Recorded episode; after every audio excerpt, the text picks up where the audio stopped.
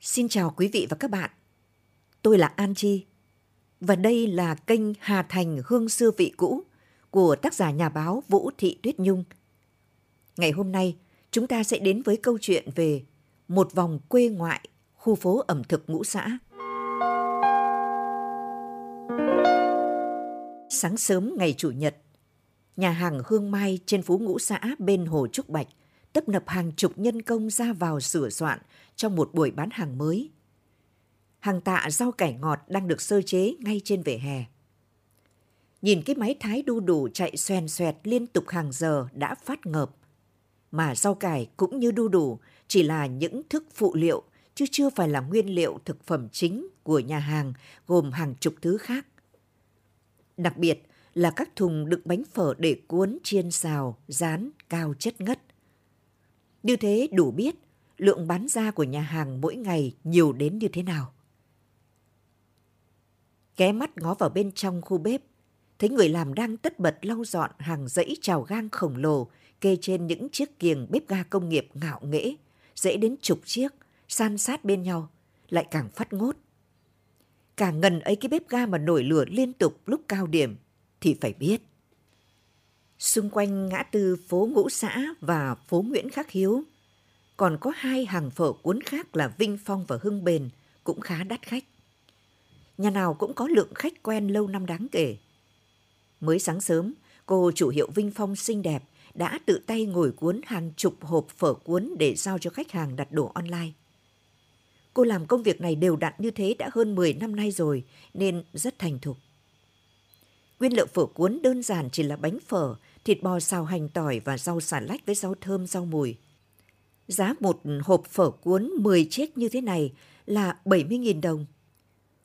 Hồi đầu tiên khi mới mở hàng vào năm 2004, giá một hộp phở cuốn như thế chỉ là 30.000 đồng thì phải. Tôi thể hiện sự chia sẻ với cô chủ. Thế nào, mùa Covid vừa rồi nhà có sao không em? Cũng vắng mất nhiều khách du lịch chị ạ, nhưng mà em bán online cũng gỡ gạc lại được một chút ít. Nhưng mà hàng phở cuốn đầu tiên mở ra trong khu ngũ xã chính là hàng phở cuốn chính thắng trên phố Mạc Định Chi. Phở cuốn ra đời là một sự kiện ẩm thực khá nổi tiếng của Hà Nội.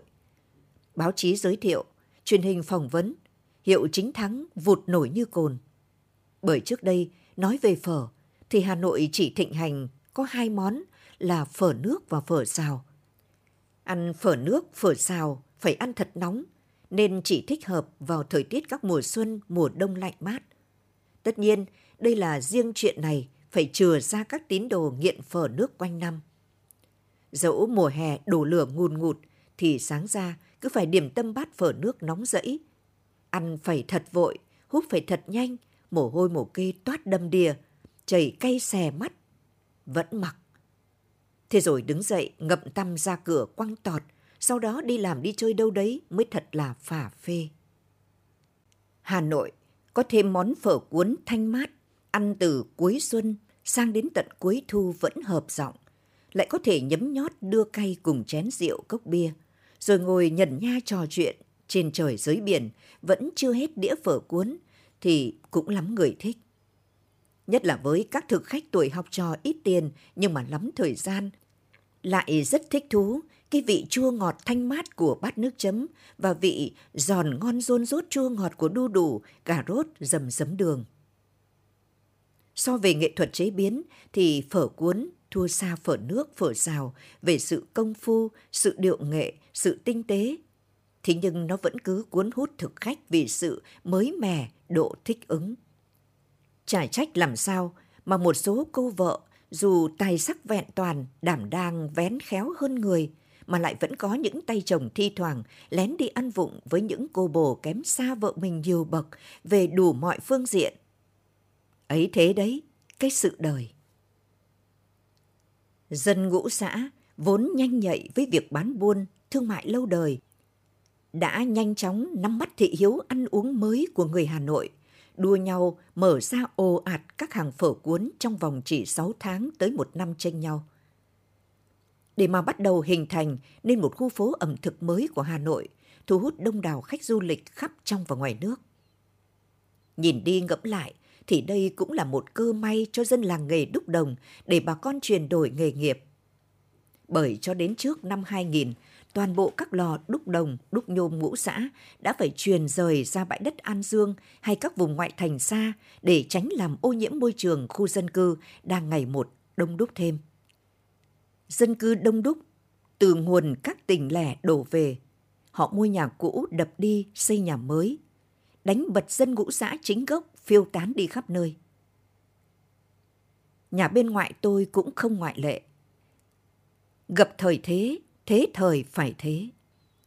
Vài mươi năm gần đây, hầu như tôi cùng các chị em trong gia đình chỉ trở về quê ngoại ngũ xã vào sáng mùng một Tết Nguyên đán để lễ đình tổ nghề đúc đồng và chùa ngũ xã. Tên chữ là chùa Thần Quang, nơi cha mẹ tôi và bà ngoại được gửi về nương bóng Phật đài sau khi khuất núi. Chùa làng hãy còn lưu dấu tích của nghề đúc đồng cha ông với pho tượng đồng Phật A-di-đà lớn nhất thế kỷ 20 do chính bà con làng nghề tạo tác vào năm nhâm thìn 1952. Cha mẹ tôi còn có cơ may được chứng kiến ngày lễ đúc đồng năm ấy thật trang nghiêm rực rỡ. Pho tượng ngoại cỡ đến nỗi mà dựng tượng xong, dân làng mới xây chùa chùm lên trên. Chứ nếu theo cách thông thường làm chùa trước, dựng tượng sau thì không thể. Ngậm ngùi lắm khi đi qua góc phố Nam Tràng Ngũ Xã, bên dãy số lẻ, số 47 là thửa đất hương hòa của gia tộc bên ngoại nghệ nhân đúc đồng Ngô Thị Đan. Một ngôi biệt thự đời mới hoành tráng cao ngất này đang hiện diện chính trên thửa đất ấy. Còn đâu bóng dáng ngôi biệt thự xinh xắn yêu kiều, xây theo phong cách kiến trúc Đông Dương, hằng êm đềm, nương bóng, vòm hoàng lan thơm ngát, nơi góc phố năm xưa. Nghệ nhân Ngô Thị Đan chính là dì ruột của nữ doanh nhân tài sắc Nguyễn Bích Tuyên – con cháu gia đình nhà tư sản sắt thép nổi tiếng của Hà Nội một thời có khác. Thời trẻ, chị Tuyên từng du học bên Nga và xuất sắc giành học vị tiến sĩ chuyên ngành điều khiển học. Chị Tuyên tôi, ngoài việc thừa hưởng vẻ đẹp đầm thắm và khiếu kinh doanh nhanh nhạy của gia đình bên ngoại, còn thừa hưởng kỹ năng nấu nướng thượng thừa của đàn bà con gái làng ngũ xã chính tông – Tiếc là chị tôi trả chịu mở cửa hàng kinh doanh ẩm thực để lũ em dại thi thoảng được nhờ cậy khi đứt bữa. Ôi nhưng mà, chị Tuyên tôi nếu mở cửa hàng ăn uống, trăm phần trăm sẽ lỗ vốn trồng vó. Duyên do chỉ vì cái tính thích làm hàng tốt bán hàng rẻ. Bán thì không được một, còn lại thì cho với biếu tặng quá mười, không hề nói quá. Thực thà mà nói, Ngũ xã mới chỉ được vinh danh trên bản đồ du lịch ẩm thực Hà Nội cách đây khoảng 15 năm chi đó. Trước đây, có lẽ ẩm thực ngũ xã chỉ được người dân tứ xứ biết đến qua một giai thoại văn nghệ vui vui, ca khúc Cô hàng nước từ thời tạm chiếm của nhạc sĩ Vũ Minh. Đầu làng ngũ xã có nàng. Một nàng bán nước chè xanh, tuổi xuân cô chừng đôi tám, người đâu trông mà duyên dáng. Nhưng mà ẩm thực ngũ xã đã nở rộ một cách khá nhanh chóng, khiến cả khu phố, rồi hầu như cả bán đảo rộng lớn trở thành một tụ điểm ăn uống sầm uất thịnh vượng, ngang ngửa với khu phố ẩm thực được thành phố gắn biển chính thức như khu phố Tống Duy Tân, ngõ Cấm Chỉ thuộc quận trung tâm Hoàn Kiếm. Ngũ xã là tên một dãy phố, cũng là tên của cả bán đảo hình tròn gần như vành khuyên nhô ra trên hồ Trúc Bạch với địa thế đặc biệt xung quanh chín bề là nước, một bề nối với đất liền có khả năng phòng tránh hỏa hoạn tốt cho kinh thành. Ngũ xã được các vị vua thời Lý phong làm đất định cư cho dân các làng nghề đúc đồng từ Bắc Ninh, Hưng Yên lên sinh sống và hành nghề phục vụ nhu cầu cho triều đình và chúng dân. Đó là dân năm làng xã mang những cái tên nôm na cổ xưa như Hè Me, Rồng, Dí Thượng, Dí Hạ, thuộc các huyện Thuận Thành Bắc Ninh và Văn Lâm Hưng Yên. Bởi thế mới thành tên ngũ xã, gọi cho cả bán đảo. Tục ngữ có câu thợ vàng định công, thợ đồng ngũ xã là thế. Dân nghề đúc tuy vất vả, nhưng lò đúc nếu cứ đò lửa quanh năm là đủ sống, và có phần dư giả xinh sang. Nói gì thì cũng hơn người nông dân trồng lúa hay làm các nghề phu phen tạp lục rất nhiều. Ca dao cổ có câu, trời mưa cho ướt lá trầu, lấy chồng thợ đúc chẳng giàu cũng vui. Đời sống khá giả, nên nếp sống tập tục làng nghề cũng rất phong quang tốt đẹp. Hội hè cưới hỏi ăn uống thịnh soạn, không khác gì người dân trong khu phố cổ. Nhất là ngày dỗ tổ nghề đúc đồng 17 tháng riêng của Đức Thánh Khổng Minh Không, tức Nguyễn Trí Thanh, tại đình làng ngũ xã. Dạp ăn cỗ dựng suốt từ cổng đình phía trước vòng sang cổng đình phía bên, chỗ giáp với chùa ngũ xã. Bởi thế, cũng như nhiều người trong làng, các ông, các bà, các dì, các mợ và mẹ tôi đều nấu nướng rất giỏi giang và khéo léo. Tôi còn nhớ đám cưới cỗ ba tầng cuối cùng của khu ngũ xã mà tôi còn được dự là đám cưới dì Đỗ Thị Mạnh, con gái ông Lạc, em ruột của bà ngoại tôi. Đám cưới do dì Đỗ Thị Tình, dì họ của tôi, một bà chủ sạp hàng xén chợ Đồng Xuân rất đàm đang, tài khéo chủ trì việc nấu nướng. Cỗ ba tầng đặt trên những chiếc mâm đồng ngũ xã đỏ au, chân cao, mặt rộng. Tầng dưới cùng đặt các món nước chấm và các món canh như là bóng nấu thập cẩm, mực nấu dối, chim bồ câu tần hạt sen, măng lưỡi lợn hầm chân giò, xen kẽ với các đĩa xào hạnh nhân, đĩa nộm rau câu sứa biển. Tầng thứ hai bao gồm các món khô, đĩa giò lụa, giò hoa, trà quế, trà chìa, thịt gà luộc, thịt lợn quay và các đĩa rau thơm, chanh ớt. Tầng trên cùng đặt các món bánh chè hoa quả trắng miệng, trông mâm cỗ rực rỡ hấp dẫn khôn chừng. Mâm trẻ con, có mà cả trên chục đứa ăn như tầm ăn dỗi cũng trả hết. Đó là một năm thuộc thập niên 70 của thế kỷ 20. Tôi còn nhớ mang máng là vào năm sau khi ký hiệp định Paris. Hà Nội mới trở lại một thời kỳ thanh bình yên ấm và các gia đình ngũ xã vẫn còn giữ lại chút nếp xưa sang cả trọng thị yêu khách.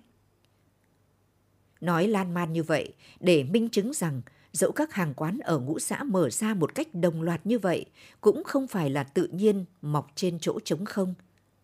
Trước khi các hàng phở cuốn mở ra, ngũ xã đã có các hàng phở gà bún thang bì mằn thắn sủi cảo khá nổi tiếng, như là phở gà Hải Anh ở đầu phố ngũ xã, đã có lịch sử gần 40 năm lập nghiệp, nay vẫn đông nghịt khách mỗi sáng, với gần chục nhân viên phục vụ. Hôm rồi, cô bạn trẻ Nguyễn Bích Hợp, người phố cổ, đã chuyển nhà đến ngũ xã gần 20 năm. Vừa rủ mấy chị em bạn thiện nguyện đến chiêu đãi tại quán này. Vừa ngồi chưa ấm chỗ, đã gặp đôi vợ chồng bạn học của tôi, nhà tận cuối phố Minh Khai, cũng tìm lên tận đây ăn phở. Chặng đường dài dễ đến dăm bảy cây số chứ không ít.